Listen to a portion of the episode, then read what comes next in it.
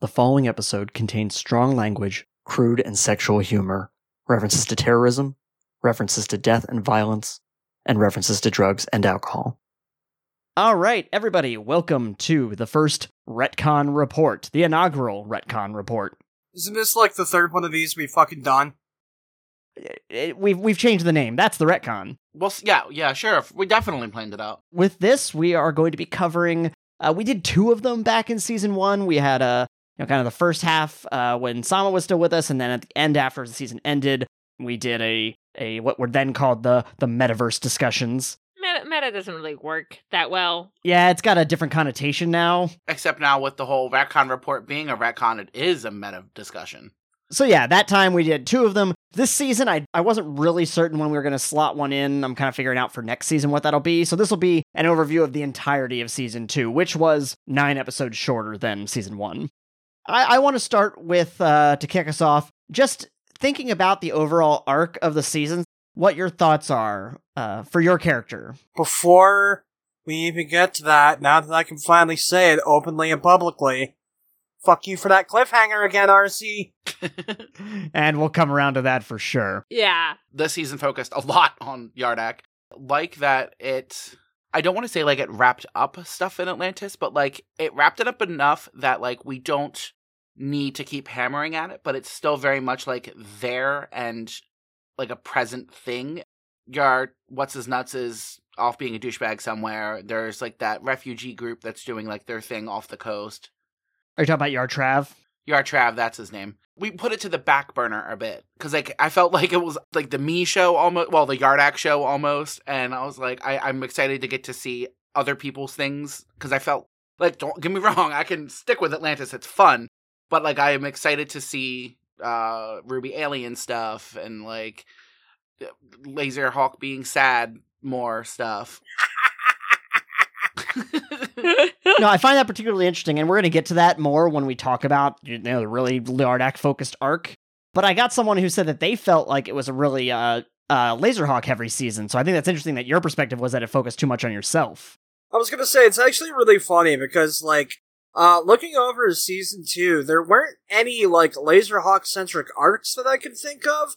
I just happened to burst in like the Kool-Aid man everywhere. that's exactly it. Is that like it's not focused on Laserhawk, but also you're the first person to be like, I'm gonna throw my m- meat popsicle body at this entire group of people and see what happens. Yeah, I barge in like I understand this group. I'm gonna try and advance the plot. Yeah, that's also fair. We're walking by a vending machine, and I understand how we are, so let me throw myself in danger so we don't spend 20 minutes talking about chips. Yeah, I do love chips.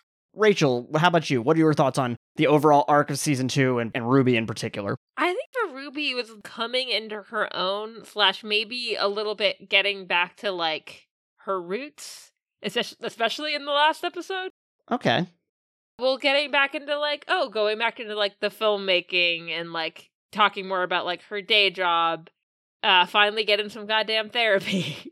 I will mention that Dr. Bellum does work as a wonderful intro episode intro. Those sessions. Chef's kiss. uh, like a lot of fantastical stuff was happening to Ruby in the first season, and I like that uh, some of the was like some normal stuff was happening to her this season. Like, ah, I got to deal with my boss. Derek. He's a stoner for some reason. Wait, why do I not remember Derek at all? Yeah, I don't know why you don't remember Derek. How do you not remember that piece of shit? Ah, Derek is her boss who plays Ultimate Frisbee, and he got mad at Brock for talking about free beer that didn't actually exist to distract everybody from decay. And Also, it's the only person we've established that Ruby works with. Oh, okay. So it sounds like I uh, it sounds like I need to uh, I need to really focus more on who you're uh, who you're working with on the Space Cadet set. ah, that could that could be Ruby's arc next season. and I also really like seeing Ruby and Rickard like grow into like an actual relationship as opposed to Rickard just being like gone for like most of season one. Brandon, what what are your thoughts again on the overall arc of season two and on Brock's arcs in particular? I mean, I feel like we, as Dan mentioned, really did elaborate on Atlantis and Yardak really well. I feel like that was kind of the season stealing set piece. Atlantis as a whole, like that entire plot thread, I thoroughly enjoyed that. As far as Brat goes, this has been a pretty solid act two to what I always imagined as a three arc story for Brock Balea. Okay. I do honestly appreciate that a lot of Brock shit was more like background. Like, I appreciate how much we were able to get done with the character despite the fact that no arc was like the Brock arc this season. I think your arc was like emotional. Yeah. Like it wasn't so much story, it was like the interpersonal connections of Laserhawk. But also important. Yeah. Yeah, I was gonna say even the o- I was gonna say the only arc I would think of as being Brock centric isn't about Brock because it was the one you ran. Oh, yeah. I mean, that is so directly tied to who Brock's backstory is. It's it's our biggest introduction to the underground and to Highwind, and God, that was in season two, wasn't it? That's gonna be fun to talk about. yeah, uh, that was uh, chapters 49, uh, 48 and forty nine. So it was uh, eight episodes into the season. That's it. Yeah. Also, it's also funny that you all, a few of you have mentioned about like Atlantis being a big feature when that was only six episodes of 31. I mean, that's still like a fifth. Oh, I'm not saying it's not a lot. It's a ch- it's a it's a chunk, but it's like the trial was a bigger ar- was a bigger arc overall in episodes. That's fair, but the uh I feel like the entirety of the trial, like despite the fact that it might have taken up more time, it was always like more of a background thing. Like That's true. I think we always had like there were very few episodes where we were like at the trial the whole time. right. The trial as, was more like the background season pl- story. The B plot of each episode. Yeah, the B plot of each episode, and then uh, we go to Atlantis, and that's like that's it. That's that's what the episode is. Yeah.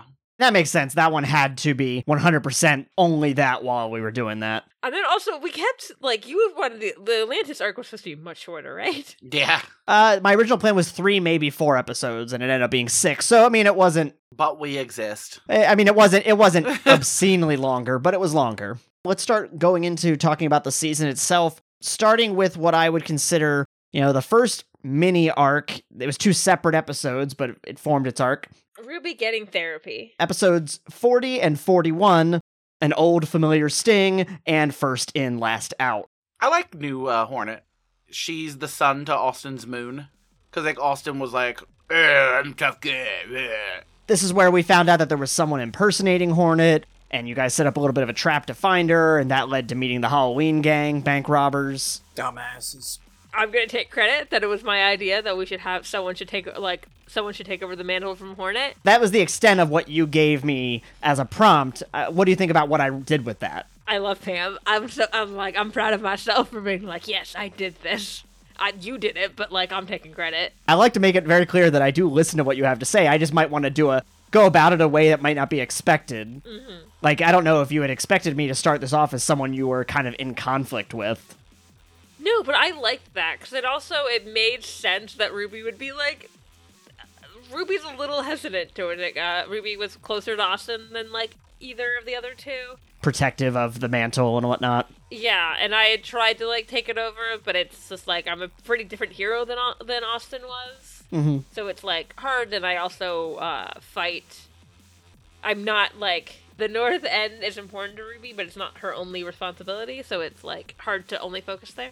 I'd have to go back and do the math. I know that real world and in world timeline that Pam has been around longer than you knew Austin. I don't know if she has been in as many episodes as he was yet. I think she has, but I'm not 100%. I would, yeah, I'd have to do the math. I like, I want to say she He, he is- died in episode 26, technic, you know, maybe 27 if you want to think about it really. Yeah, What episode did we meet Hornet? Because then, like, I feel like he was around for such a long time. enough that like it made sense for us to spend an episode like mourning him.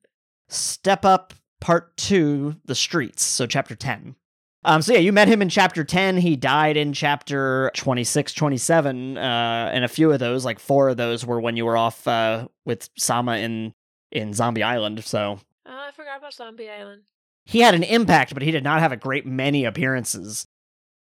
Ma- many a great character like that. you know he was your first contact in the north end and um and yeah i guess we can talk about pam a little bit i i did a lot that i wanted to kind of set i wanted to make them have be them similar but set them apart Oh yeah, they're very much their own people. I also loved Pam being uh, such a young hero compared to like Austin was like Austin been doing it a while. right i think austin when he died was like similar age to Ruby. So like I think like he would have been like 29, 20, 28, 29, something like that. Um, you say similar name age to Ruby. I think Ruby's younger than that. Ruby's younger than Rachel is, so From when he died, like she is now older than he was, I'm pretty sure. that makes sense. Because he died within like a year, I think, of meeting her. That makes Ruby sad. I knew that likely, and I was right, that Laserhawk would want to maybe protege her. And then Ruby, it's fr- like Ruby is like, I know I should be like friendly with this person, but also this feels weird. That's that's an interesting thing I'm also going to add to the notes that despite Ruby being like very protective of the mantle, there's not a ton of scenes that are Ruby and Pam specific. Yeah, none that I can think of actually. It's al- it's always Laserhawk. Yeah, I I mean I'd love to have more scenes with just Pam. I think I think it's like implied that we trained together with Laserhawk. We don't tend to see those scenes. The only scene that I can really think of that uh, that stands out is when you were all towards the end of the season in that warehouse, and she gets hit a bunch, and so her suit like malfunctioned. Oh yeah, and I I made a wall, right? To like Yeah, like you j- dived in and protected her. I don't know if you knew this at the time or if I had told you since that that was very purposefully supposed to draw some uh, parallels with when Austin died because her suit got like crushed and damaged during the process. Yeah, Ruby was Ruby was going through some drama and was like, Nope, not the fuck again. I can think of some like silly scenes between the two of them. Um, like what? there I know there's a time where I'm like on with like Laserhawk. I go for like Affinity and Beyond, and she's like, "Is she always like this?" It's like, yes. And listen, we could spend an entire episode talking about everyone's favorite villain, the Halloween gang, but I think we can just move on for now. Dumbasses. God about them. you know, who basically were a bunch of uh, ex ex soldiers who uh, got screwed by the system and decided to rob banks. Oof. Let's move on to chapter 43, Earth Below, uh, which represents uh, your first uh, contact with the Green Wave, who might have been classified as slightly less silly the first time around. And then they started just letting cars idle. At some point, they picked up that Acme sponsorship. the first episode that you fought them was uh, they took a bunch of ho- a bunch of oil execs and uh, and assistants and whatnot hostage. Talk about a retcon. I should retroactively regret it. they were going to blow up a skyscraper that also had uh, uh, oil, oil executives and assistants in. Okay, if you blow up a skyscraper, there's too many fucking civilians on the ground. like if they would have just taken them to a remote cabin, we wouldn't have even bothered. Now, if it was a skyscraper filled with ninjas, we'd have just let it tumble. But yeah, so that, that was your first experience with the Green Wave, which Dan coined the name of. Oh yeah. Oh yeah.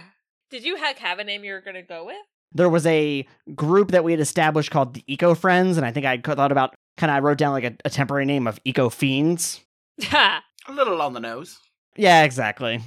So I also like the idea that yours is like a little subtle and a little cooler. And uh, let's see, the next episode was uh, Justice and Security, where you started doing your depositions.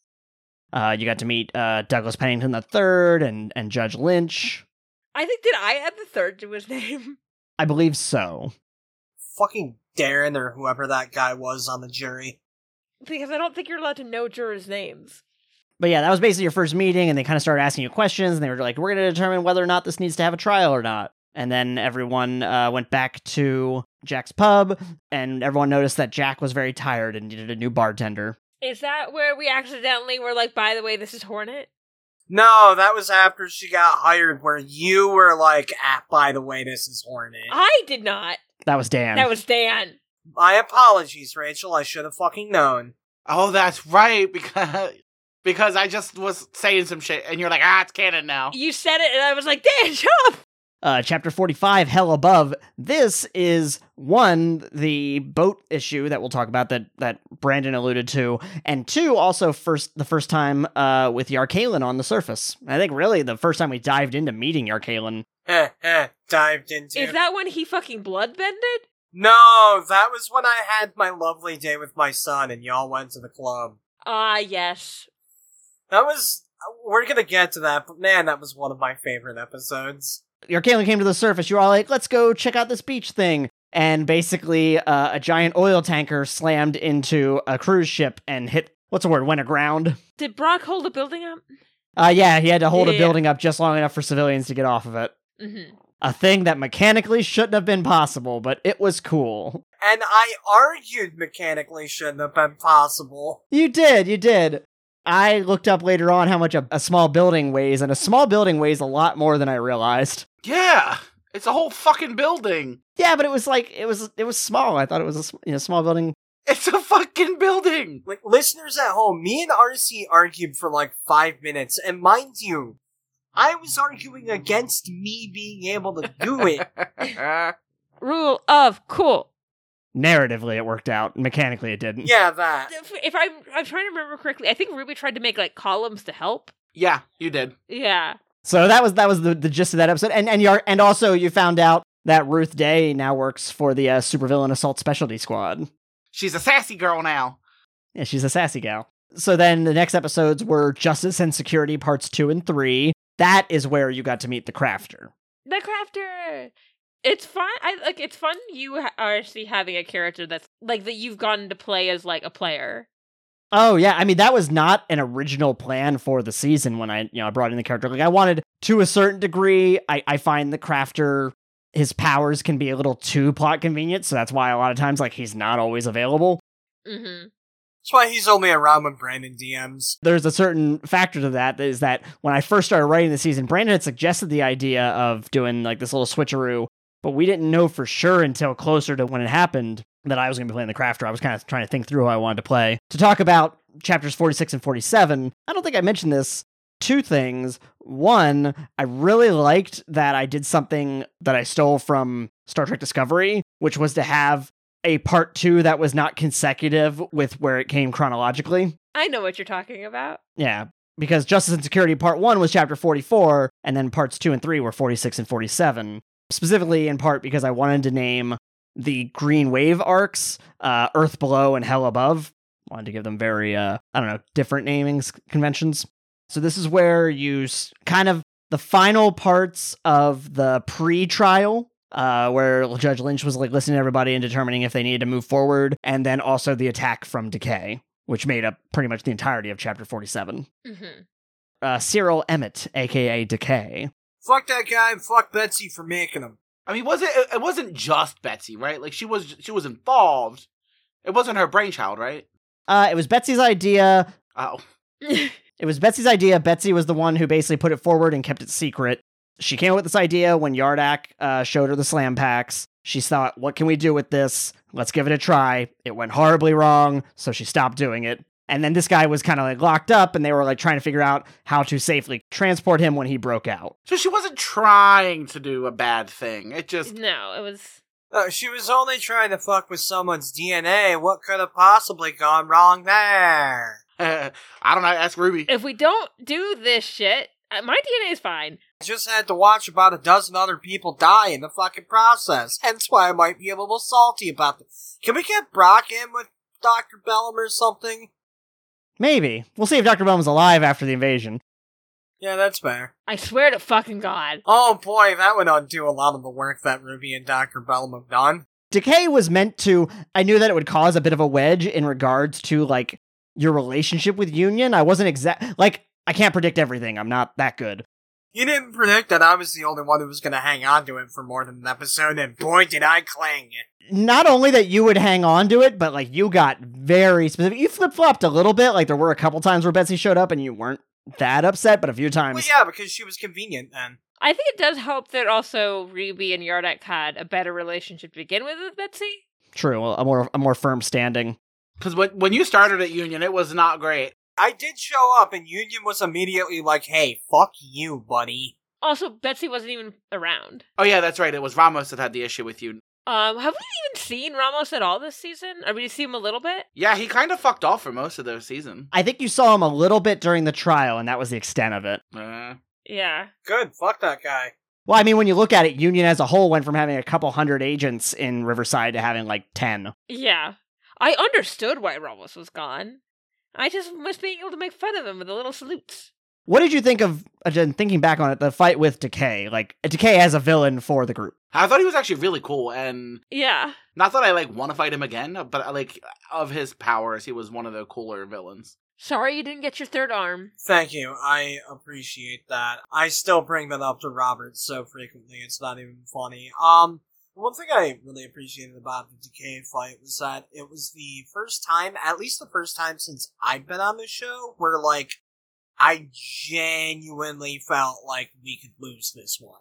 That was pretty hard. It was definitely it was also definitely the first time that you had a one versus many fight that felt like not that did not feel in your favor. Like you've had a few, I think m- like multiple combatants versus you where it was like, "Oh, this is a little even." The first one I can think of is the fight where Austin ended up dying. right, right. I mean, but even that was like multiple. You had like multiple gang members and the Midnight Gang like this is the first time it was like one versus all of you and then some backup and you were still like, "Oh, fuck." Yeah. What I'm saying is this is the arc where Brock almost dies became a once an arc trend. Yeah. And then we led right from that into uh, chapters 48 and 49, the old Texas switcheroo, uh, otherwise known as the Gears Keep Turning and Sins of the Father.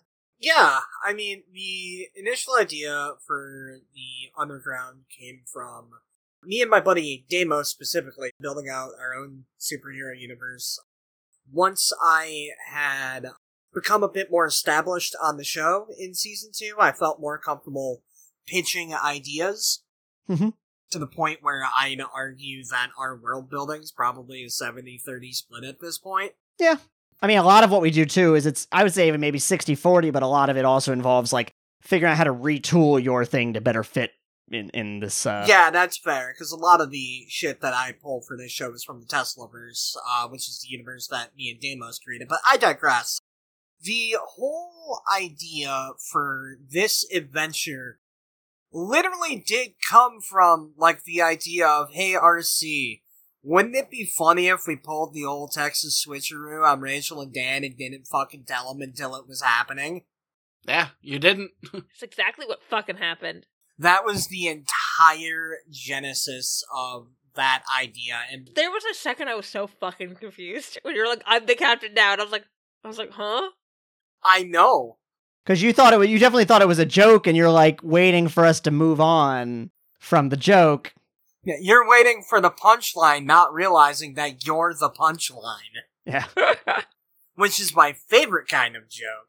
that is one of two examples I can directly think of, like off the top of my head, of of the show confusing the hell out of the players. And the other one is Elon Musk 69 420 showing up. yeah. Fuck you. God damn it.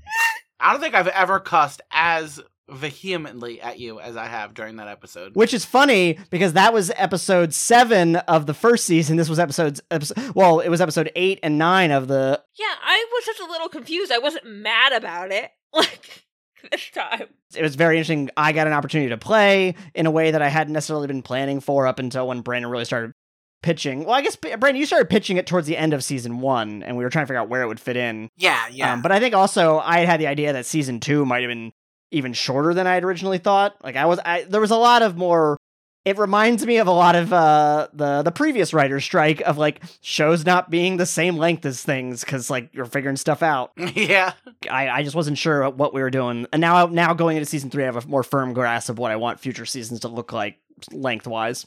But yeah, any other thoughts from uh, the other two players in regards to that arc? It was really fun getting to meet all the new characters. Mosey is Ruby's adopted son.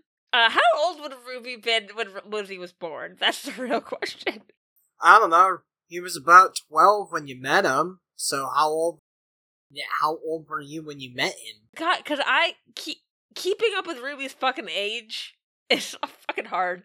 Um, so timeline wise, that episode takes place uh, July of 2021. Yeah, so 26? Uh, would have been 14 when he was born. So she was a freshman in high school when he was born. I, I will say, Mosey was just this beautiful, shining. Except Mosey Buzz Off is the greatest thing I will ever create, which is a shame because so much of that Demos came up with. But it's still the closest thing to my crowning achievement I'll ever get, so I'll roll with it. I was not expecting Mosey to take off in the way he did. You gave me a small child to adopt. What did you expect from me? I paved the road for Sticky Steve, is what I fucking did. Nah, it's like in any D and D group when like in like in mine it was a cobbled and his name was Archie. It was uh you only had it as meta knowledge and not gaming knowledge that Archie was God. and we just like kept this little kobold named Archie who was canonically God, and we just like had him around as a friend, and he just tagged along and did some dumb shit, and that's Mosey. There's one in every group. How could you not see that coming? You're friends with me. You know about my love of the sound of music. You gotta keep in mind that I didn't know much about your media tastes outside of Star Trek until I started coming to movie night, which was after this. That's true. Yeah, and then that led into uh, chapter 50, The Ghost of You, which was uh, the level up episode, and narratively when uh, Yarkalen and King Yarkaven came to the surface for the first time. Yarkaven basically was like not proud of, of his son. Basically, like uh, Yarkalen got drunk and uh, embarrassed y'all at a uh, UN party. Was Raina Morris there? I believe so, yes. What the fuck was Brock doing during that? Because I don't remember going to any UN party. You did not. That was the level up episode, so you were all kind of off doing your own thing. Was that at work or something? Uh, I don't, unfortunately I only had the notes about the Arcalen thing for That's probably the only plot important part. right exactly. That was the only like major moving forward thing that happened. Everything else was kind of like you hanging out with folks. I have no idea what the fuck Brock was even up to during that episode, so I'm sure it was great. You're probably with your son. You talked about yeah, you did mention about being with your son, and you were like yeah, and now I can jump half twice as far. That was like a real big thing for you. Well, yeah, that was pretty convenient. chapters 51 through 56 is the trial overall, uh, which primarily consisted of y'all got together for the trial, your Kalen showed up on land again, everyone's like, let's go party, and Brock's like, I'm gonna go hang out with my son. And when you were at the club, a fight broke out, and uh, your Kalen ended up bloodbending a guy in order to stop him. I yeah. Which, like, I God, I want to do it, but man, it's an evil trait. Yeah, because I remember this was like kind of the first time Ruby saw the way like other people see Atlanteans. I was like, I know it's not all Atlanteans, but he be scary. hey, he had to stop that criminal. Uh, Kevin Lewis gets poisoned while doing the trial. Yeah, you shot my fucking boyfriend again. Kevin got shot. Oh, the, the hospital got bombed. The whole city got under attack by the Green Wave in various ways. Some more, some more uh, whimsical than others. Whimsical's the word. Okay. You know, leaving cars idling, taking children hostage. I um I believe I gave those children teddy bears.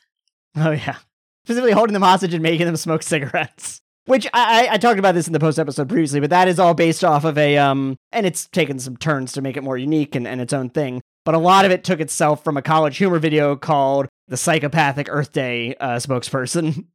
Oh, that's right. Yeah, you you made us watch that. I we watched it before that episode aired. I think like before that episode because I think like right after the Green Wave first showed up. So then when we I was watching, I was like, we're just fucking living that video now. What's happening? which is weird again for how long that like you know again how like you got to fight they had like some super slam packs and you all had to fight them in a in a uh Oh, I that, I dropped an anvil on the guy while he was fucking monologuing. i think that was your first time doing the anvil trick Ruby and Rachel was so fucking done with his monologue. yeah and then eventually that led to the trial i think was it brock or was it yardak that got up and spoke uh, at the end of the trial Uh, that was Yardak, though to this day I still wish that was Brock. Yeah, them's the breaks. I feel like we might have won that trial if it was Brock. but you did you came up with the not the worst case scenario the worst case scenario was union fucking shuddered Because I just remember being like, uh, can we literally use the evidence of the dude who just said he thinks he can get away with this because Union isn't powerful anymore? Mhm. And we're like, eh, maybe. And I was like, what the fuck? that ended up being submitted as evidence But they were like, eh. And I was like, this is very good evidence, and you guys are being dumb. well listen in a real trial things would have gotten delayed you know because of the attack and all the other things that happened True. this is a show trial, but not in the sense of like being a fake trial. But it's also a fake trial because it's fictional. It's complicated. Our fucking lawyer got poisoned and they wouldn't delay. Big Green would have won us that trial. The trial must go on. And then it ended, and Union got kind of cut in half, basically. Half and way more than half. Uh, but no, I'd say half. For us? I mean, your perspective is, is significantly less. We've got like a 20th of the Union before, and we've only got. U- now. Shut the fuck up. That led into chapter 57 and 58 when gods seek to punish. oh, right. I forgot that because we. Oh yeah, this was my fave. That was done out of order. Yeah. I believe right after we finished the uh, the time travel arc that we recorded this with Alex Thomas, lead developer for Mutants and Masterminds. Although he was not lead developer at the time we recorded, he was uh, assistant lead developer. I want to say I don't know what Alex's old title was. I'm sorry, Alex. I know what your current title is, so I, that's- I think that's okay. Uh, but yeah, you got to travel across the country with Beowulf Odinson. Best friend road trip. Um, I'm sorry. f- Like cool Norse gods, fights on trains. Hell yeah, Glamour charms, sign me up. Game Boys. Game Boys. Getting snacks, confusing Alex about our roleplay style. Yeah, it's all food. Our food first roleplay style. Uh, just a fun fact about our roleplay is that we have to usually record after work, so it's around dinner time when we're recording.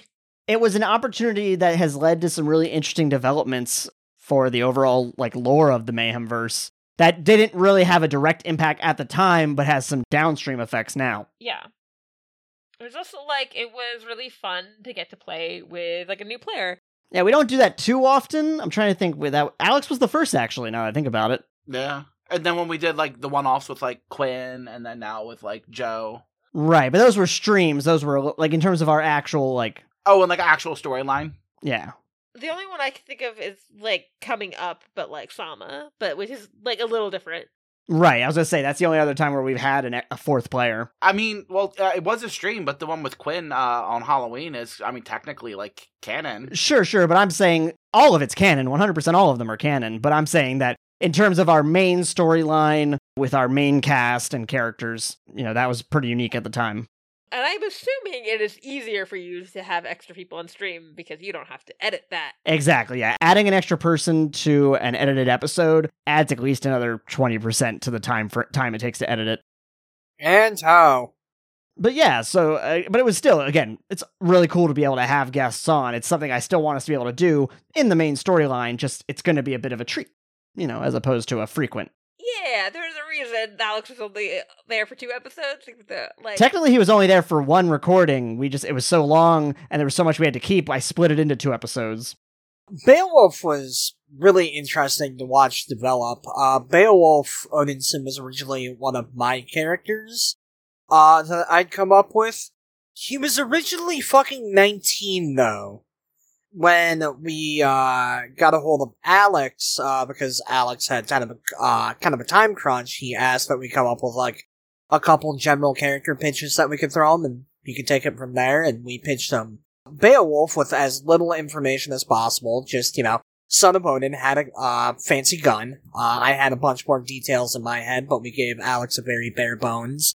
And Alex was like, yo, what if he was an old as fuck cowboy? And I realized that I had been writing my character wrong for years at this point which was humbling, but pretty fucking cool. Um, But yeah, adds a whole new dimension to the past of the Mayhem verse. it might have some implications down the line.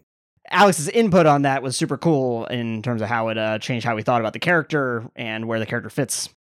Oh yeah, radically shifting them. That leads into chapters 59 through 64 Fuck. on A Distant Shore, the time travel arc. Shocktopus. Shocktopie. Uh, Dan, do you want to, do you want to talk about that? Because that is the Atlantis arc, you know. Yeah, it was wet. It was in the future. Everybody that we knew and loved was dead, except for fucking Adrian Hughes and like two other people. my boyfriend my boyfriend became a dilf it was great i don't know what your problem is Yeah. Yeah, your boyfriend was alive too, Yardak. This is true. We didn't trust him, but he was alive. And he wasn't evil, even though we thought he was evil. And I was like, no, I don't quite believe it. There's something funky, but it's not. No, no, it was it was a, it was a misdirection, but not on his part. So in this arc, it starts off with you getting yanked to the future, but first getting misdirected from where the actual story was about to go. Oh yeah, we were one of the Midnight Gang had been seen, Oh, yeah, that's right. And that's when we heard about Blackbrush for the first time. and then we're we're getting ready to go, and then we got we got yeeted into the fucking future. Yeah, because that because uh, Ula Bryn suddenly appeared and fought the uh, little uh, what, what- not stormtroopers. What do we call them? Death dealers. Um, but yeah, so you got yeeted to the future of an apocalypse where uh, Yarkalen took over the world, basically, except for Riverside, which was the last, The last bastion. well, one of the last bat, one of the last bastions of human civilization. There's always L.A. Never never figured out what happened to Bethany. Nope. That's right. Well, I guess if we ever do another stream, that takes place. The bitch died, Rachel. No, I don't accept. Nah, Bethany's a tough bitch. She held on. Congrats, Kawaii Desu Thunderfuck. Yeah, I was gonna say. I mean, there was a lot of characters. I I have to go back and listen to those episodes actually and re-notate them to see like who all we confirmed is dead or alive. And you know, again, if we ever do another stream, And the crafter's daughter. uh, just Ula It's canon. The crafter, Fox. Atlanteans. I like that though you like made her name just she. I need Ula to exist in the main timeline. Yeah. We need to find that Atlantean woman. And then wait 15 years. She was cool. The mother of the coven. Yeah, uh, her mother's name was uh, Ula Jingaru. That's where all of the female Atlantean names come from, is because I created an Atlantean that I named Ula Jingaru. And then when we had the idea that uh, Yardak was going to name Nar- Yar, and then we had the terrible idea of having everyone in Atlantis start with the same uh, the same prefix. It's all World of Warcraft's fault. Yeah. I purposely tried to do a lot with that arc. We established, you know, your Kalen, you know, kind of uh, where what his path was, uh, what's going on in Atlantis, what's going on, because Brandon had said at one point that you know we wanted to have Carl have powers, and I thought, won't this be a fun way to reveal that while not? That was like I lo- I loved that.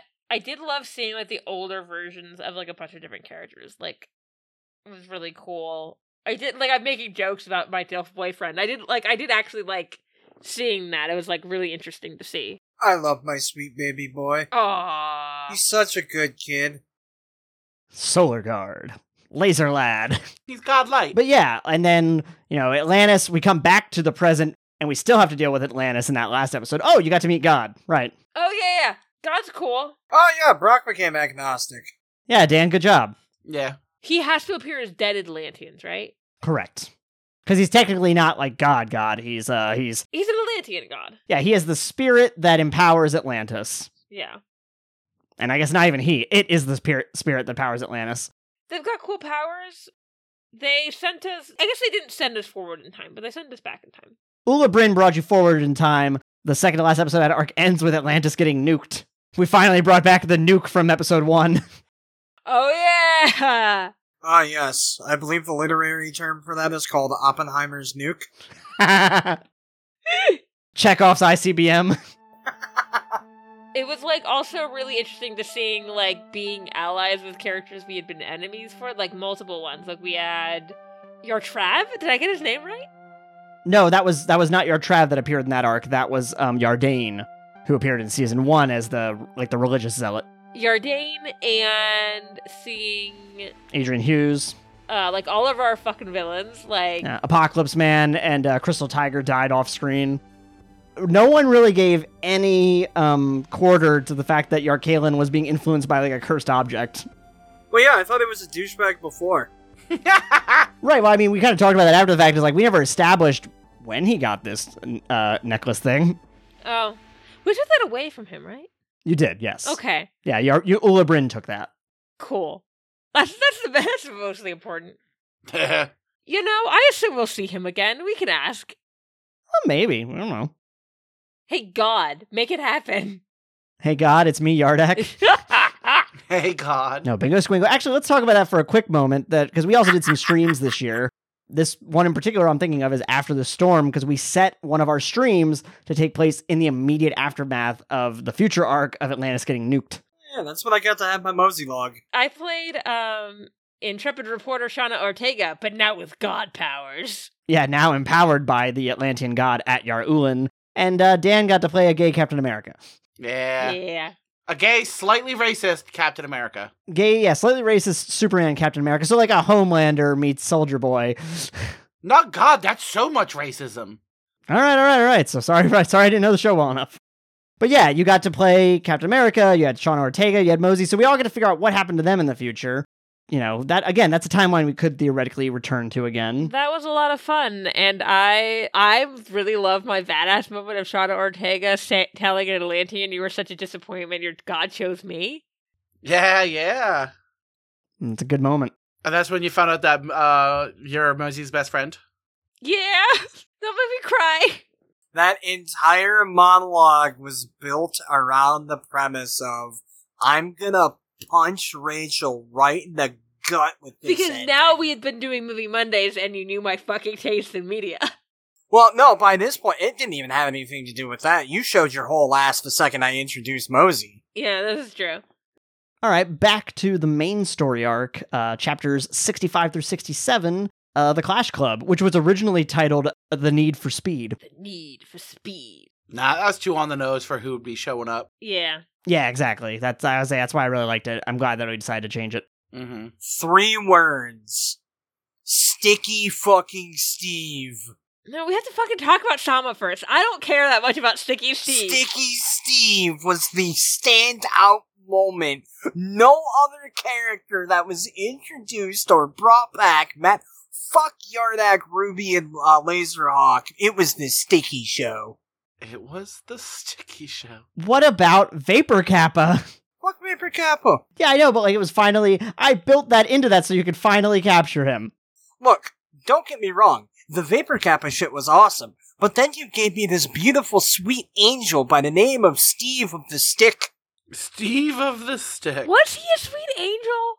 No. No, he's just he's some dumb hick with fucking sticky powers. You made a disgusting little gremlin and thought that I wasn't going to latch onto him like I'm not a disgusting little gremlin? Again, I've said this before, but I should have given him that Confederate bandana that I thought about doing. Our kind stick together on account of we're so sticky. I love Sama.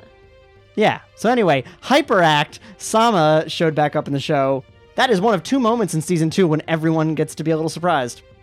I kind of knew something was coming because you made a Facebook post in the Riverside. Yeah, in the forum for the software we used, I asked about what are what is the issues that could occur if someone joined mid call. And because I'm Facebook friends with him, it was like, your friend made a post. I was like, oh, what did he make a post about? And I took a screenshot. I was like, by the way, sorry. Well, we had no idea. So I mean, but that was also about a year before we actually did it. And then I fucking kept it to myself. Be proud. I'm very proud of you, Rachel. Thank you for not spoiling it for people. The amount of time people would like ask, "Hey, do you think Sama c- would ever come back when he'd already recorded it?" I'd be like, "Oh, maybe." Some of the worst parts about how far behind we were with editing was having to hold that in because that was another example of something. I think we had that episode up. I think we had recorded that episode like nine months before it released, something like that. Something wacky like that. when we did our anniversary stream, we had recorded that, and people very much were asking about Sama, and I was just like, "I would love to." Was Sama? Sama wasn't in the stream with us. I don't think Not this time. she was in the previous years. Yeah, yeah, yeah, yeah. And I was just like, "I love Sama. Sama's a great friend. I'd love to have Sama back." Yeah, we were like, it'd be so much fun to have her on. Yeah. man, w- we'll, we'll be so good if we ever have to do a press tour. No Tom Holland's on this crew. Nope. someone asked, was like, oh, when was the last time you spoke to Sama? And I was like, oh, I talk to Sama in text form like most days, like, which is true. But like, I also because we had recorded with each other again.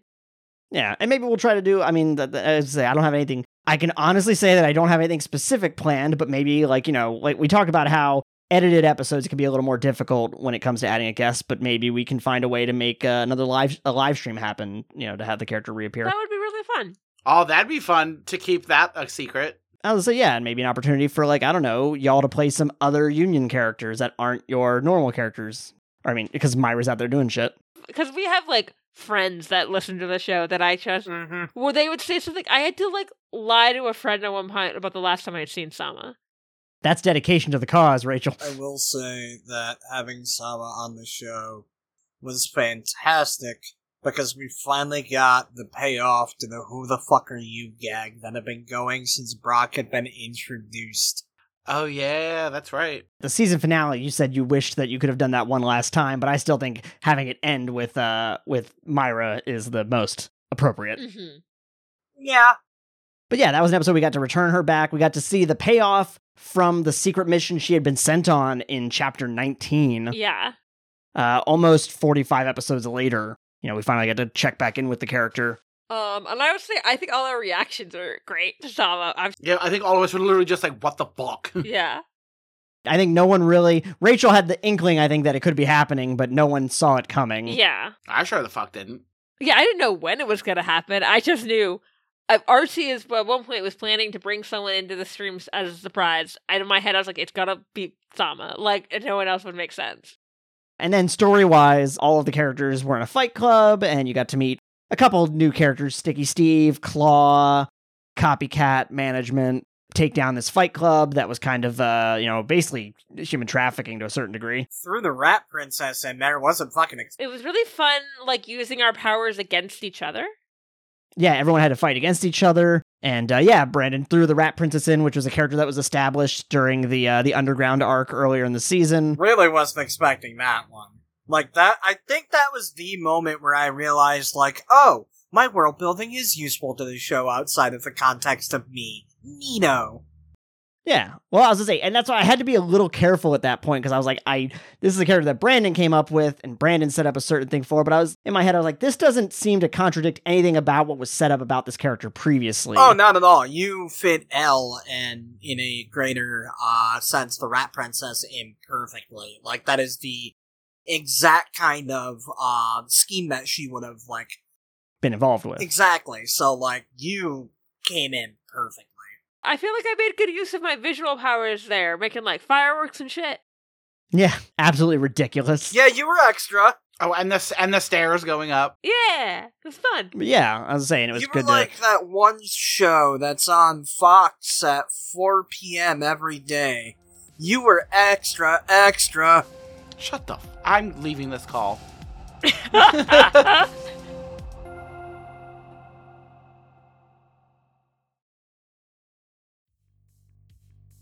Hey out there. Boom. We are back. But it has been a wild summer since we released the season two finale. I'm currently dog sitting, but I've done a bunch of traveling actually. I went to both Origins Game Fair in Columbus, Ohio, and to Gen Con in Indianapolis. It was wild to be at such large conventions. I got to meet Rachel in person for the first time in our 10 years of friendship, and also got to hang out with Alex and Troy and the folks from Green Ronin, who were a blast. This all to say we are back from our break and are currently planning a whole bunch of content in a row. Assuming things stay on track, we will be looking at releasing stuff for the next few weeks in a row. That's going to include an edited version of the Session Zero stream we did for Redacted Rangers. That will introduce the characters for that miniseries, which we will then release as three back to back episodes, and finishing off that run with our Season 3 premiere, which should hopefully be premiering on October 9th which will coincide with our five year anniversary. We will also be announcing some streams, including a series of Horrorween titles to follow up on last year's Terror in Tremont Falls. Anyway, that's a lot. Uh, hope you are enjoying the Retcon Report. But for now, let's get back to not the game. And then, yeah, uh, we started kind of uh, alluding to some certain things then coming up. Like the next episode involved you getting an assignment by Kevin Lewis to investigate a neighborhood. And it was one of those things where I expected you to go do some like personal character stuff, and you were immediately like, nope, jumping right into this mission. I feel like every time we end up doing that, we end up spending like too much time with Ruby at work, so I didn't want to like. Oh no, it's totally fair. Like, again, it was one of those times where I just got a little surprised by your actions. Well, I mean, you introduced plot. Actually, no, that makes sense. You were surprised that we actually followed the plot for a change. We were trying. We were trying to be nice. No, no, no. I had just expected when I had the character say, this is not priority, that you'd be like, okay, I'll wait. f- I figured you would wait around for some other thing to prompt you. I figured you would have waited- waited for a second prompt. I wasn't upset about it. I just was surprised. Is that the first episode we end up seeing? Uh, Sloane. God, we completely glossed over that entire plot point because Because fuck them. no, earlier in the season, you had to go visit Sloane to like help get help with the trial. Well, of course I glossed over it. I never saw the motherfucker. Yeah. Um. I was. I, I, it- it came up, and I was like, I had seen Sloane earlier. Did we have an episode open where I'm with Sloane? you had an episode end. I want to say that might actually be the upgrade episode. Yeah. Now that I think about it, that it ended with you going to visit Sloan, and then the next episode kind of dealing with the implications of like that meeting, which is mostly like you went to get information from him, and he leveraged that information for uh, getting transferred And then we we saw Sloane again during. right in this episode arc, uh, which is uh, what lies beneath. You got to see him right after he got transferred to Riverside. Where again, you went went to get information from him, and he turned out to be much more relevant than you realized. I am just going to call out myself up. That was a badass move that like I saw him getting kidnapped and like blocked the door. Yeah, yeah. You use your power dampening cuff to wedge the door open to keep be able to get back to him. You know what? That was fucking cool. 100% badass. And yeah, so that was the episode where you're basically investigating this.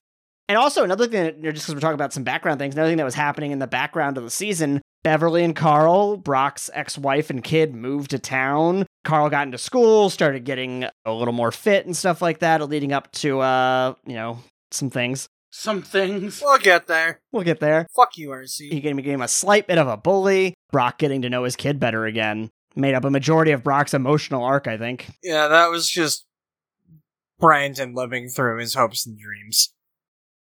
Remember when we forgot Carl's name last season? Look, in my defense, that's because right after I came up with the character before I could memorize anything, my fucking hard drive died. That's fair. To a certain point, um, Brock being a dad was more of a gag than a real character trait. And then suddenly it became the biggest character trait. But yeah, because my kids showed up. Ruby and Yardak did not know you had a son. There was like a really poignant moment early in the season where Bev was like, "Hey, I got this job in offer in Riverside. I'm not going to take it if you're going to, you know, piss off to some other town again." Uh, that was uh, just everything with Carl and Bev. Like, you know, all the combat stuff has been like great. All of like the adventuring stuff, but like the more interpersonal shit that I've been able to do with Brock Balea, that's where I take a lot of the pride in the character. Mhm. The fact that like. eh, I- I feel like it's pretty obvious anyone who's listened to the show that Brock Balea started off as a cliche, like a giant, big, bold cliche covered in highlighter.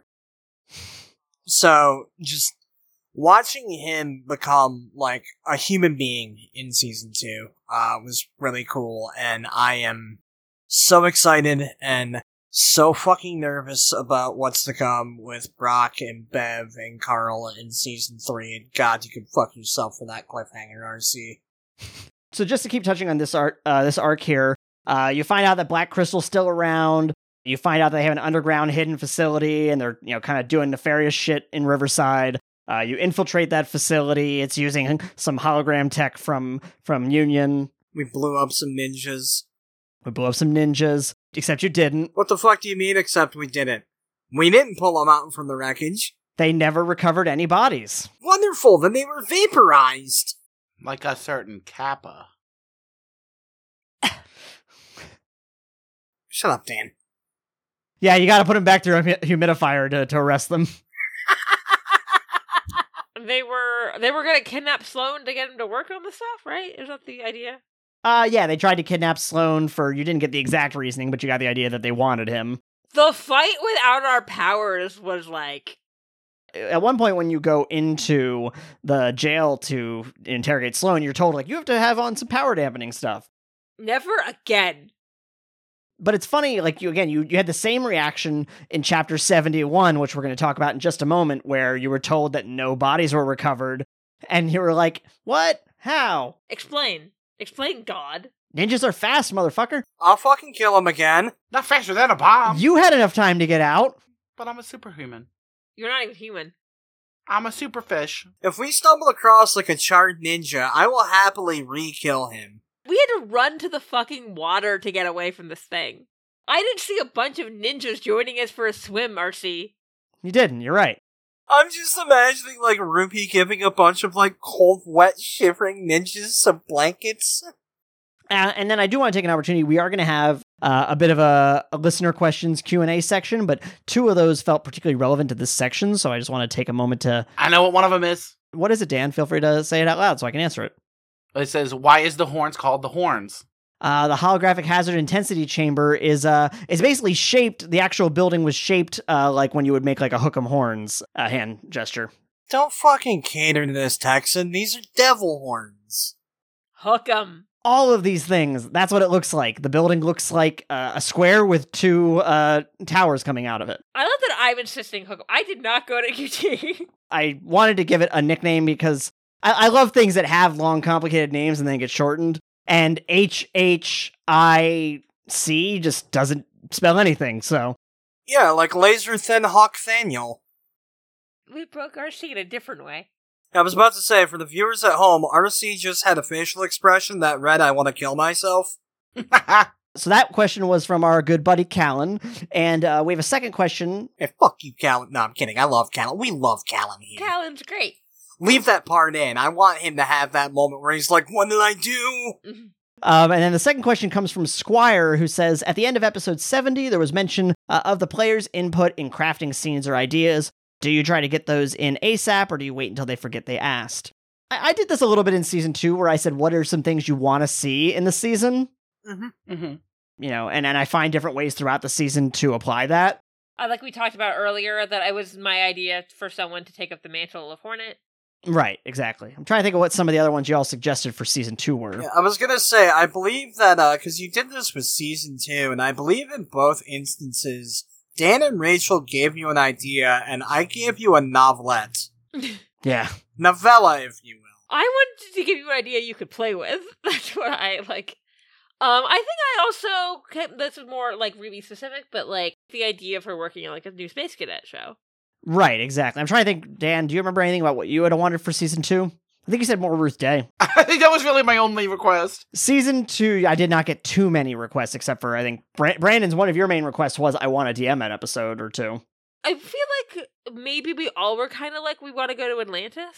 Yeah, I think we wanted to know more about Atlantis. Yeah, I think everybody did. Like, we didn't have a specific way of going about it. Certainly not the way that I ended up doing it. Right. And I feel like maybe I might have mentioned time travel, but that's definitely not how I imagined time travel. Oh, I don't remember that if you did. To be fair, I love time travel, so I probably every five seconds I was like, we could time travel, dude. Yeah, now we've had time travel once each season, so What was season one? Elon Musk. Oh, Yeah. Jesus, yeah. Can we talk about the Christmas episode, please? But yeah, to answer your question, Squire, the whole season I don't do that with, but there's definitely things where I'm like, what do you want to see from your character this season? And I figure out how do I mesh these different ideas together. And then some of it is like things that like, oh, I really want to do like this particular set piece. And then I'm like, how can I retroactively work in what they want for their characters? You're pretty good about like taking like as we're improvising as we go, like ideas. Right. As I say, I'm not afraid to be like, oh yeah, I love that. Let's do that. Because I mean, most times it might be something that's more specific to the scene. It's not going to be fundamentally changing to the character. Um, so yeah, I just want to say thank you to Callan and Squire for those questions. We'll get back to more questions in a little bit. Let's talk about the Christmas episode before we talk about the season finale. And we maybe we'll talk about the Halloween episode too, but those episodes canonically take place between Sama's arc and the uh, What Lies Beneath arc. Yes, the greatest ex- Please stop that voice. Please stop that voice. I mean, the entirety I had for this bit involved that voice, so I don't know, it was fun. I I had some fun outfits. That's a lie. I've got a bit more to say about it, I guess. I gave Robert an ultimatum, oh, and that was that he could write the Christmas episode or I could. That's not an ultimatum. that's just an either or. Well, no, because when I pitched me doing the episode, I said it as a threat. And RC was like, no, that's a great idea. You should write it. And I was like, well, Toro Androids. Joe Rogue androids, uh, Sparky Chase Stick, Mormosy. God, I fucking love Sparky. So basically I should fear holidays is what you're telling me. No, just when I'm allowed to do them. No, no. RC came RC, RC came up with Elon Musk 420. 69 420. I I'm just saying, you're fucked when RC finally lets me do my Armor Day special. Going back to Sparky, though, Mosey was a character who I built not expecting to catch on, and he caught on like wildfire. I knew what the fuck I was doing with Sparky. Berkey's a good boy. Like, 4 o'clock in the morning one day, the idea of a dog detective flashed across my mind. I played with the idea for a little while, and I just imagined like a golden retriever dressed up like Sherlock Holmes. And that was the moment of like, okay, this is getting put in the mayhem verse. The question is, do I ask for permission or forgiveness? I decided on permission, which was great, because if RC would have told me no, that wouldn't have stopped me. Also, I'm imagining him as a red golden retriever just because a bit more Irish Setter makes sense for golden retriever, for the Sherlock Holmes golden retriever. Hmm.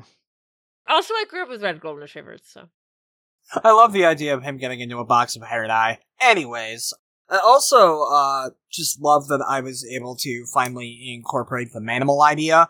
Um, that's an idea that I've had for fucking ages because, like, I love Teenage Mutant Ninja Turtles Oh, the new Teenage Mutant Ninja Turtle movie looks fun. Uh, it fucking does. Uh, but yeah, so getting to finally introduce that, just introduce like the entire space of the underground and be able to finally do something with that. I imagine that it's much the same as how Robert felt when he was finally able to start doing shit with Riverside. It is Mm-hmm. creatively satisfying in a way that I have never experienced. And I've been in the entertainment industry since I was 15, so that's fucking saying something. Uh, and you know, while we're on it, we're we're gonna do just the, the last three remaining uh, streams. Oh, we're going off script, boys. uh, one was Harroween Terror in Tremont Falls, which was your that was your first time where you all got to play characters that were not That was super fun. Like we were in costume. We had a lot of new people around. Like yeah, it was a sl- it was a classic slasher movie. Bunch of teenagers in a in a mansion. I got to play. I feel like a character that's like pretty different from Ruby. Oh yeah, you were the Which you cheerleader. were like surprised by. That was what I chose. And I was the jock guy. Yeah, Find a nickel for every time I play the self insert in a horror game. I'd only have 10 cents, but it's weird that it's happened twice. yeah, and it was also one of our first times having any kind of guests on. It was our first time having guests for a stream. Yeah, that was our first time having guests, plural. Actually, yeah, it was also our first time doing a um a stream that was narrative. Uh, all of our other ones had been like uh recaps and such. Wasn't that our first stream, the Halloween one? Yeah, technically in order, it went uh, Halloween, Primed for the Holidays, the Christmas episode, After the Storm, which was the w- time travel one, Blast from the Past, which was our 80s set one, and Sky High Gambit, which was our space one, which we'll get to those last two shortly here. Yeah, Halloween was cool. I have a lot of ideas for this coming October. Arcia was so disappointed by how few of us died. I, it really is going to make me retool how things go next uh, next time around because I'm hoping to do more than one possibly this coming I was expecting a lot more death. I'll be honest. I wasn't mad I didn't die. I added a bunch of extra characters with the expectation that players would die and take on those characters, and then no one died, so I started just like uh, killing off. I think I killed off two of the uh, of the other spare characters. A lot of the extra ones ended up dying, but we didn't die. Well, that was towards the end when I was like, "Oh, I don't think any players are going to die. We need some horrific death. This is a horror movie." You might not have had a lot of people die, but multiple times Callan has talked about uh, how much he loves the bear trap trap. Mm-hmm. I hope you guys are excited about the idea of returning, not necessarily to those characters, but to that uh, genre. Oh no, Brandon Matthews better come back. Oh, I'm not saying never. I'm just saying maybe not immediately.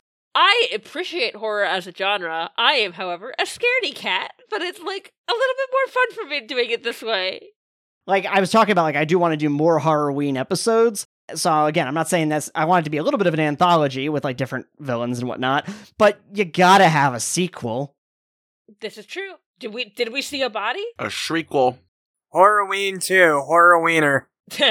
And then next uh next one was After the Storm, which we already talked about and Prime for the Holidays, and then Blast from the Past, which we decided to go have everybody play different characters. It took place in the 80s, which was again a time frame we hadn't really visited before. I feel like I keep saying this, but that was so fun. we and everybody was kind of based off of something from TV in a way or, or movies. I mean, Rachel, your character was I Dream of Jeannie. Did you all know how obsessed with I Dream of Jeannie I am? Like I was, and then I was like, If you haven't seen that stream, go watch it because you'll understand.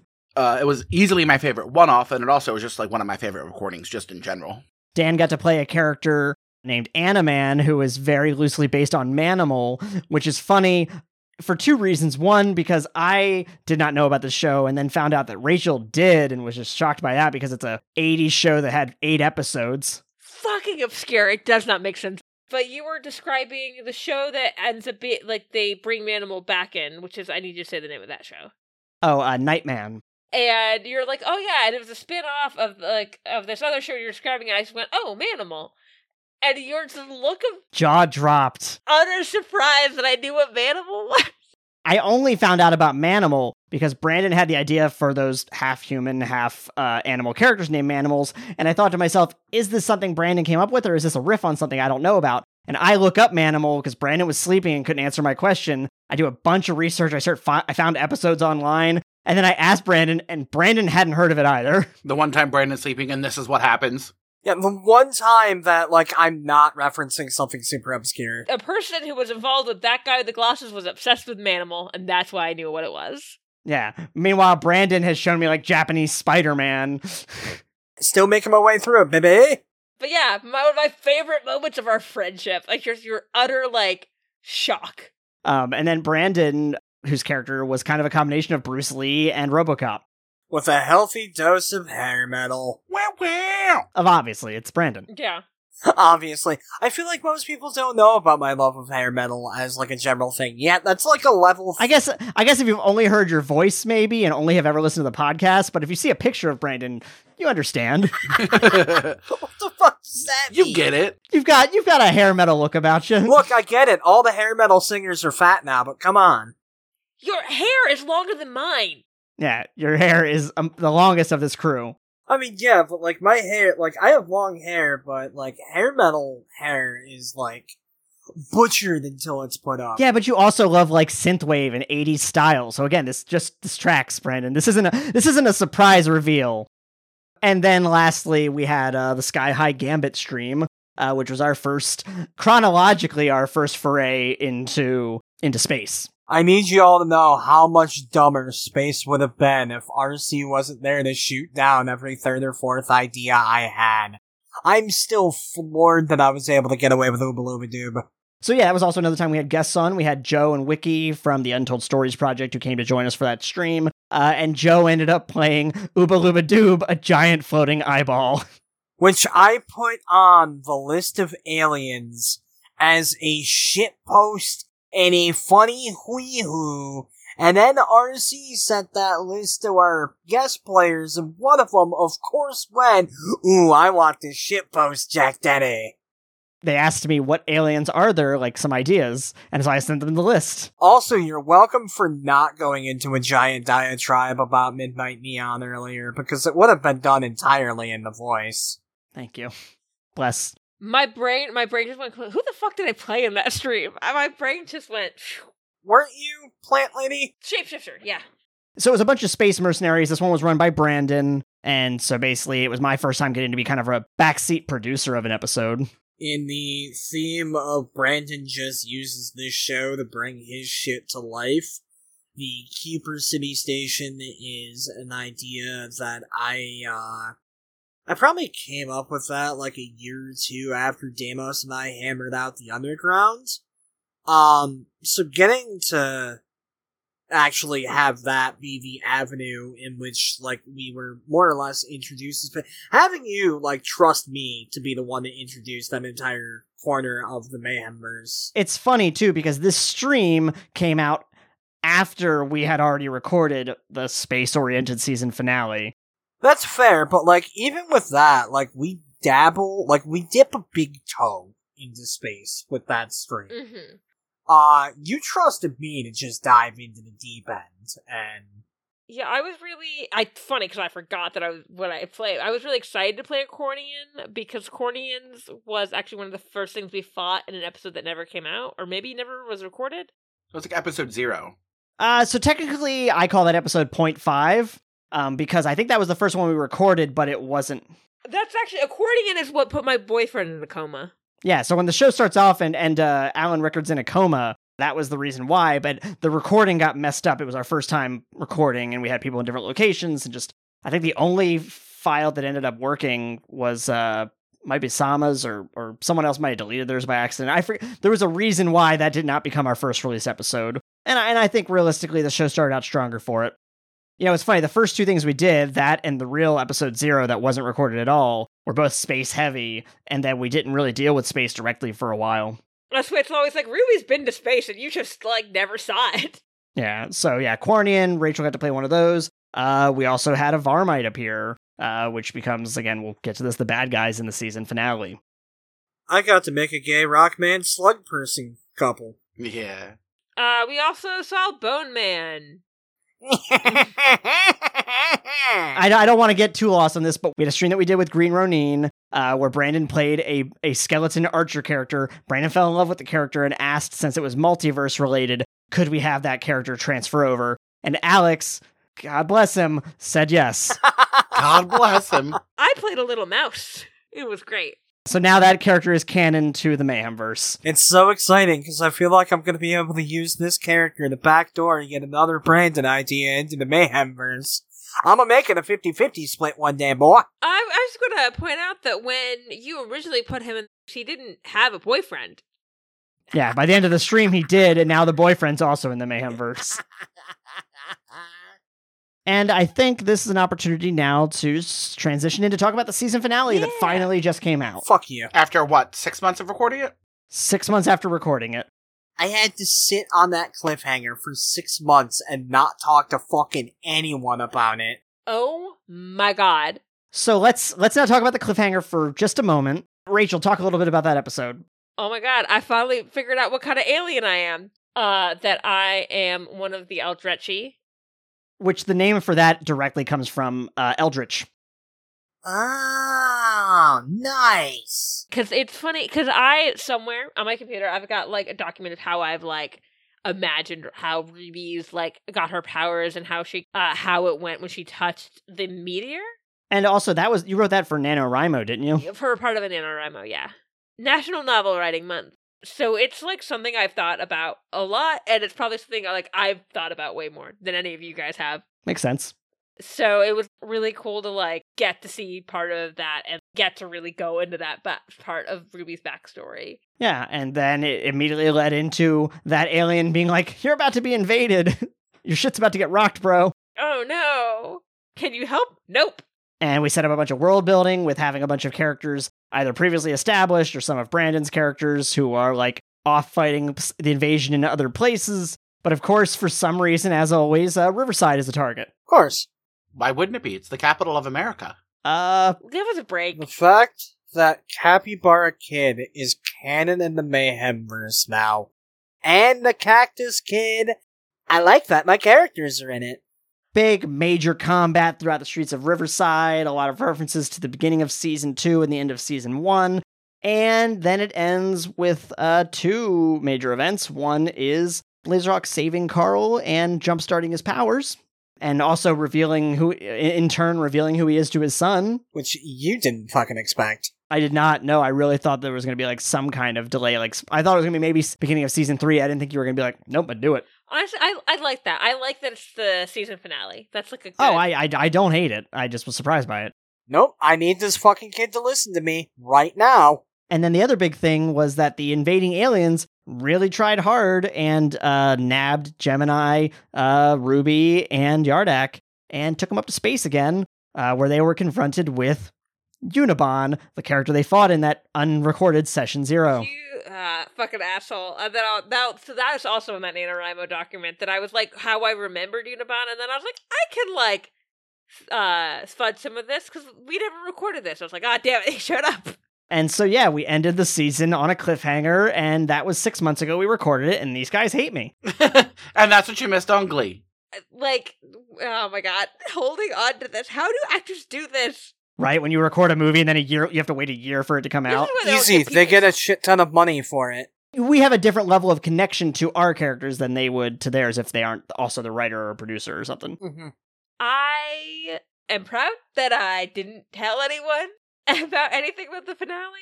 Um, but yeah, what did you all think of the season finale? And are you excited to get back into the saddle soon? Yes. Hell yeah. I'm very excited, fuck you. I want to know what happens, and I want to hurt Unibon. Keep that energy. I just want to keep my kids safe, and I'm gonna be real pissed when I'm lugged off to this shitty airship. all right, well let's uh if we're good with it, let's get into the Q&A section. Yeah. All right. Well, I- I'll start I'm going to do them in in order by who sent them. Uh, Callan's got a couple questions for us. Are the previously mentioned Ulaward Society and Matera family going to get touched on more in season three. Again, without spoiling anything, I don't have as many direct plans. I have some ideas formulating, but I personally think that will come up more in season four than season three, because I'm thinking a little far ahead. How much would you say your characters have changed from your original ideas of them? Let's start with Dan. I was, that was the uh, a big thing that I've been thinking about for Yardak is that Yardak's whole thing is that like Atlantis first, like I'm representing my homeland, and now like Atlantis is kind of like in absolute fucking shambles. Refugee like societies that are like popping up and like conflict. So he's kind of like I mean the Atlantis that he like knows and loves isn't Atlantis anymore basically. So he homeboy gonna have a little soul searching to do. But how does how would you say Yardak has changed from when ma- that's like we're talking about coming up, right? How would you say Yardak has changed from when you started till now, at least? Oh, well, I mean, season one, I was untrustworthy of specifically Betsy, but I mean, humans as a whole. And then uh, season two, I'm sitting there on a stand arguing for defense of humans. I mean, that's pretty much the biggest 180. All right, and uh, Rachel, what about Ruby Lawson, aka Visual Aid? one she's pretty young so she's like growing up in a lot of ways at the beginning uh ruby definitely saw like oh i have powers so like i can help out sometimes if i need to and it's definitely become like su- being a superhero is part of her identity now Hmm. to her now visual aid is just as much a part of her as like being ruby so it's not as like Oh, oh i just kind of do this as like a fun little thing on the side it's like this is a serious thing that i have to do and this is a, a responsibility. Yes.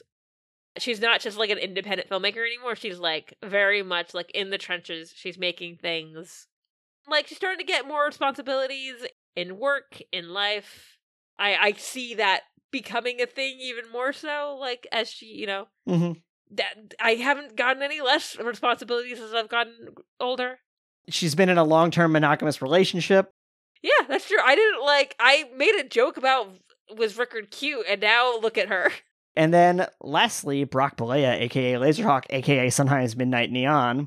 Listen, Jack Daddy, I Oh, can tell you God. all about the way that No. I've changed, but I will change my voice. You really had to set that up. Yeah, I was about to say, you can't get upset with me for that one, Robert. You opened the door, you can't get pissed that I got on the floor and then everyone walked the dinosaur. I'm mad at both of you. That's fair. So anyway, your character, how have they progressed since you started playing them, and what do you kind of see for their future?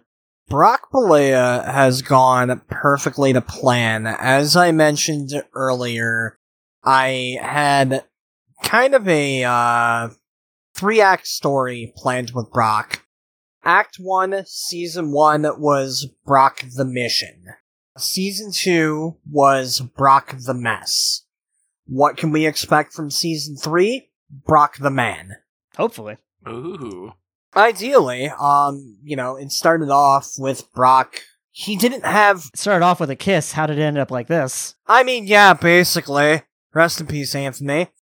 You know, it started off. Brock didn't have emotions. He just had the one, and that was rage.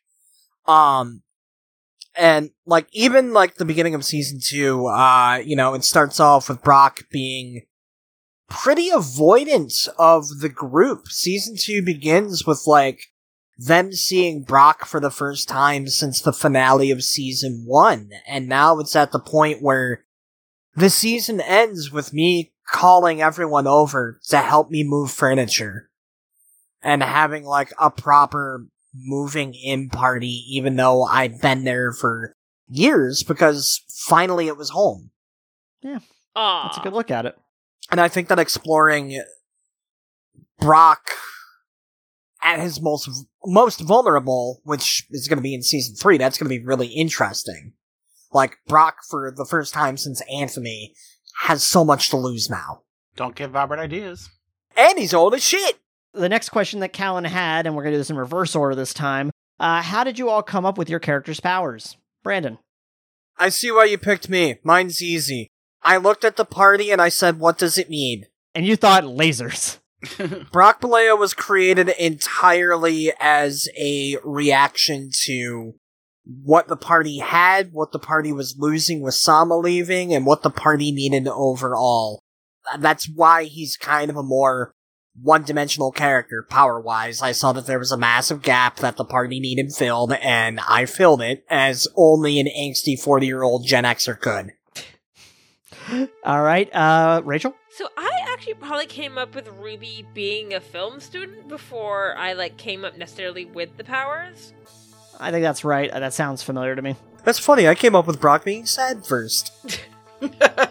And I was like, "Oh, what's something?" And it's kind of a different path I could have I personally could have taken. The school I went to didn't actually have a film department, so Yeah. Well, you've said a, a couple times that there is definitely a lot of a lot of overlap between early Ruby and yourself. it updated as Ruby got older. Parts of it different from me. I said, "That's a fun like day job for a superhero. What power could I m- have that like works with that?" And I came up with the illusions, and I was like, "Oh, Also, objects would be cool, and that could tie into it. Yeah, it makes perfect sense for for what she does recreationally. Not to dip into season one too much, but I had the idea, you know, fairly early on. I was like, oh, you know, since it's a meteor, I don't want her to be a post-human. This didn't activate normal powers. This is alien. Yeah, you came up with alien, but I, I had said I thought she got her powers from a meteor. We up until that point, we had said she was a post-human, and I was like, no, I want this to be alien. And I think these aliens have the same kind of powers in a different variation. And then I don't remember how many episodes it, in we did Razzle Dazzle, but I knew I always Uh, episode two. wanted Razzle Dazzle. I waited till we were recording, Yeah, and I knew I wanted Razzle Dazzle to be it's something that she had always been able to do, but didn't know it until it, she was behind a wall and like it was a reaction, and it just came out. the alien reveal came at the end of chapter 36. Then she revealed that to the team at the end of the season finale, episode 40. And then, Dan, what about yourself? So it all started when uh RC came over to my apartment and I was like, sure, you can come over, but I'm uh, fair warning, I'm already fairly drunk uh, because you had mentioned that you were like wanting to do a podcast thing, and I was like, fuck it, come on over, like, but I mean, like, this is what you're going to get. And then uh, he brought over the Mutants and Masterminds handbook, and I flipped through it, and I said, that one looks pretty fucking cool. I, and I think it was the warrior archetype. Oh yeah, I think I was I was like that, but like water powers or some shit like that. And it was just like slowly building and like him trying to get some shit out of my drunk ass. And uh, he was like, "What's the name?" I was like, "I gave him my fucking World of Warcraft character's name," and I was like, "His name is Yardak." And then we just kind of like built it out from there, and like I kind of unintentionally made him like uh the love child of Aquaman and Korra Yeah, definitely. or uh, Katara. Um, Cora could do that stuff too, but Yeah, I mean she could, but specifically Katara. I love that you had had a name. Uh, Ruby's name came after a name generator. Ruby Lawson? Well, not like together. I did name generator. I was like, Ruby works, and I kind of I went with an R name because I figured I respond to it better. Smart move. I have no idea what you're talking about. Brock Malaya is not because you're Brandon Brownson. Those can't be related at all. I never realized that. You're fucking kidding, right, Dan? I never once put that together. Dan, you're so fucking pretty. God damn it, Dan! Did you know that Ruby was? Did you, did you know that Ruby has an R name because Rachel? Well, I've I've heard you say that before, so I was like, okay, yeah, it makes sense. And so like, and I, I was just like, who else is gonna put that much thought into a name? Because you just offhandedly were like, I'm going to use my World of Warcraft name. Which came about because like when you're making a World of Warcraft character, like if you don't just like create your own name, there's just a randomizer button, and it actually gave me Yarda. And I was like, ah, I'm like, my character's a dude, and Yarda gives more feminine energy. And I was like, uh, looking at the keyboard, and I was like, put a K, Yardak. Dude, you're gonna shit your pants when you find out how the crafter got his name. What's his first name? Robert, Is it? yes, To me, it's just the crafter. Wait, is his last name Crafter? It's like Robert Crafter. What's his real name? His last name's Wilson, but Dan. It's a good thing you're pretty. I have a lot of fun playing the game. It's a good thing you're Hank Green's type. uh, the next question was RC, how do you come up with creative powers for NPCs and villains? I mostly go, how can I fuck these people up? Yeah, can confirm. a lot of it has been who would be cool ki- people for Brock to fight, who would be other cool Atlanteans for Yardak. Dan, your nemesis character is a telepath, which wasn't planned, but you had such a visceral reaction to her being an anti-Atlantean racist that I was like, well, this character's your nemesis now. and the fact that I refused to accept the fact that she was a telepath for how long? yeah. I was just like, no, that's not her power. And you're like, I'm telling you it is. And I'm like, no, Oh, buddy. Well, at least you can roll for intelligence sometimes. bitch. Huh. Uh, are there any heroes that have been mentioned that we haven't met yet that will be given more lore in season three, such as Arbalest? The answer? Maybe. what are you, the fucking feds? Squire, what has been the biggest source of inspiration for the game? These chuckle fucks. Yeah, we say some dumb shit and then it becomes canon. And Robert's like, fuck me, I guess. I guess this is my life. My answer's totally different. Music. I mean, I've definitely taken a lot of inspiration from music. Watching movies and deciding Ruby should quote from them. Yeah. And TV shows sometimes. I, I've definitely had the idea, like, I've just, I come up with a lot of, like, story arc ideas. Um, like, a lot of my early world building for stuff from Riverside is, like, things I wrote 10 years ago, but it wasn't, like, it was character and story arc ideas. It was very rarely, um, villains specifically or anything like that. It was just, like, I was like 17 when I started, so it's like, what fucking thing was I going through? Probably. I'm like the opposite. I usually come up with a villain first and build out from that, or a location and build out from that. A lot of times, it's who can play, which character can this play off of very well. The one thing that I will say that has been in my notes is that we do not have an equivalent like Injustice League. Who's we? You haven't really had any villain group team ups outside of like maybe the the breakout. Uh, oh, you're saying injustice. I, okay. Yeah, yes, yes. But Laserhawk's whole deal.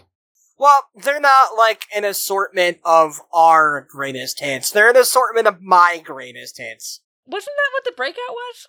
Yeah, that would be the closest. The other thing too I wrote down is that Ruby doesn't have a nemesis. Ruby does not have a nemesis. Uh, we Beckett! He might not be a superhero, but he's your nemesis. Your nemesis sucks ass. I can do better. Uh, what has been the players' favorite scenes for e- for their characters this season? Starting with Rachel. Oh shit! Why be?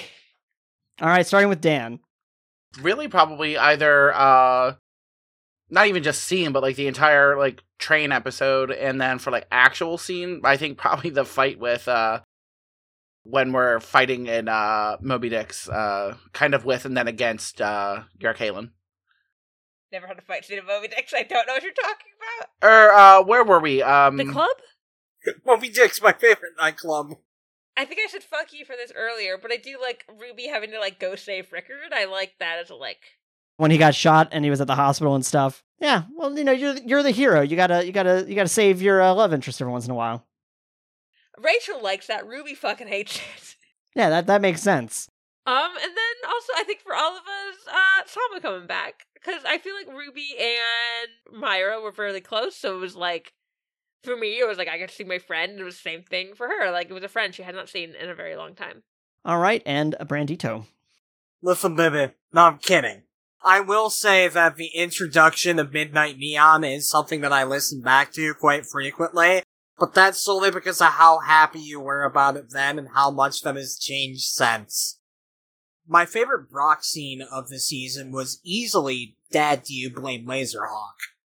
Mm-hmm. Mm.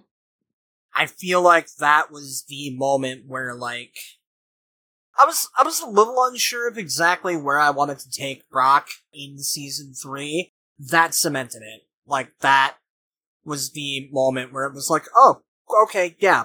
Brock's thing now is that his son is the most important thing to him. The way it should have always fucking been. Who the fuck it? Good job. Actually, that's how your character has changed the most. I mean, basically, if, like, Brock the mission, Brock the mess, Brock the man.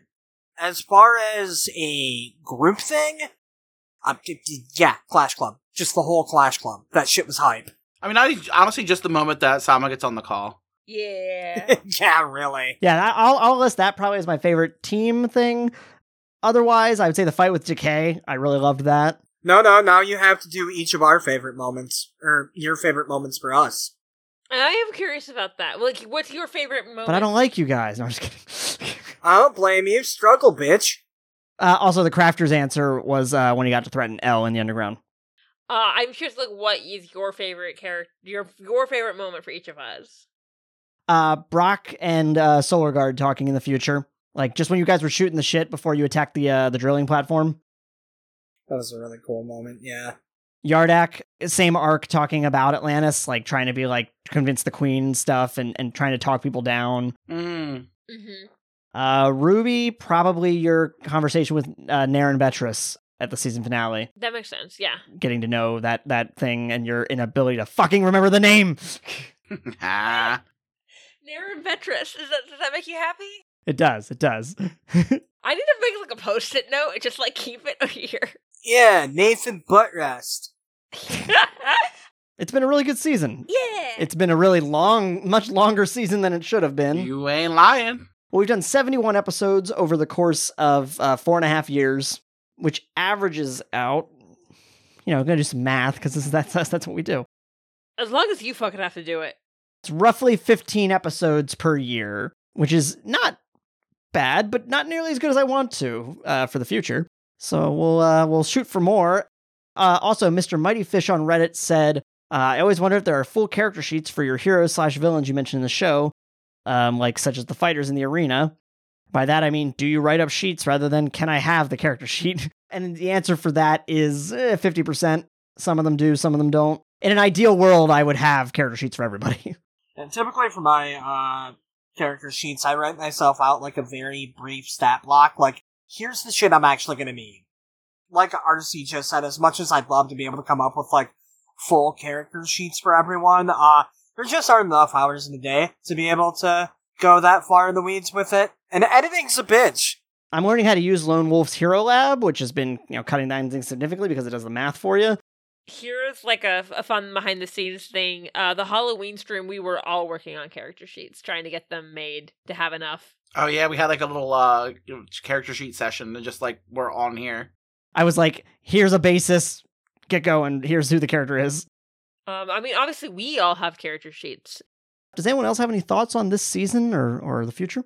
I like playing with you guys. It's fun. I agree. You haven't seen the last of me. Oh my god. Why do I have fun with you again? I don't know, I've been asking everyone that question for fucking years. Masks and Mayhem uses the game Mutants and Masterminds 3rd Edition by Green Ronin Publishing. We are not affiliated. Be sure to check out our Ko-fi if you're interested in helping the show grow. That's ko-fi.com slash mayhemcast. Every little bit helps. The episode was produced by myself, RC Byler, with editing assistance by Pope Brandon Brownson. Our logo art is by Jen Evans, and our font is by AJ Eisen. Our theme music is by Pope Brandon Brownson. Our social media links, blog posts, and additional episodes can be found on our website at masksandmayhem.com.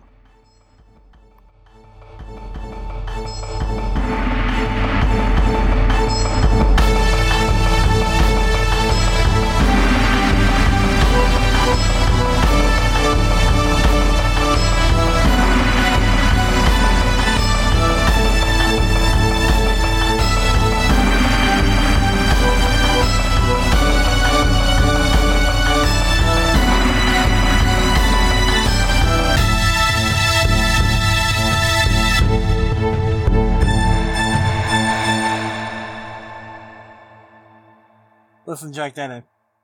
Do you have to do the voice the whole time? Yes, I do, Jack Denny.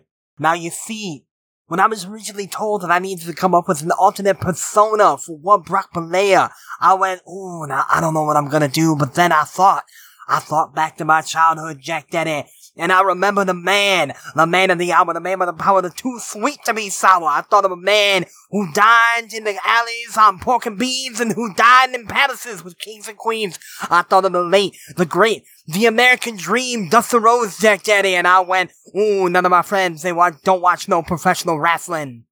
Is uh is the pork and beans thing an actual Dusty Rhodes quote? Because you said that in the episode too. I, I, I have quoted Dusty Rhodes. 90% of the shit I have said in that voice is just Dusty fucking Rhodes. Well, TIL. Wrestling's fucking weird, Brandon. It really fucking is. Like, Dusty Rhodes wasn't even that weird. Like, for his time, it was just like, oh, he's a dude who grew up in the South. Cool. I fucking knew what Manimal was, and I think wrestling's fucking weird. Yeah. Wrestling's pretty much the gayest thing there is on television. Oh, easily. Wrestling is. Are, are you kidding me? I- Oiled up, sweaty men in speedos fighting over a belt.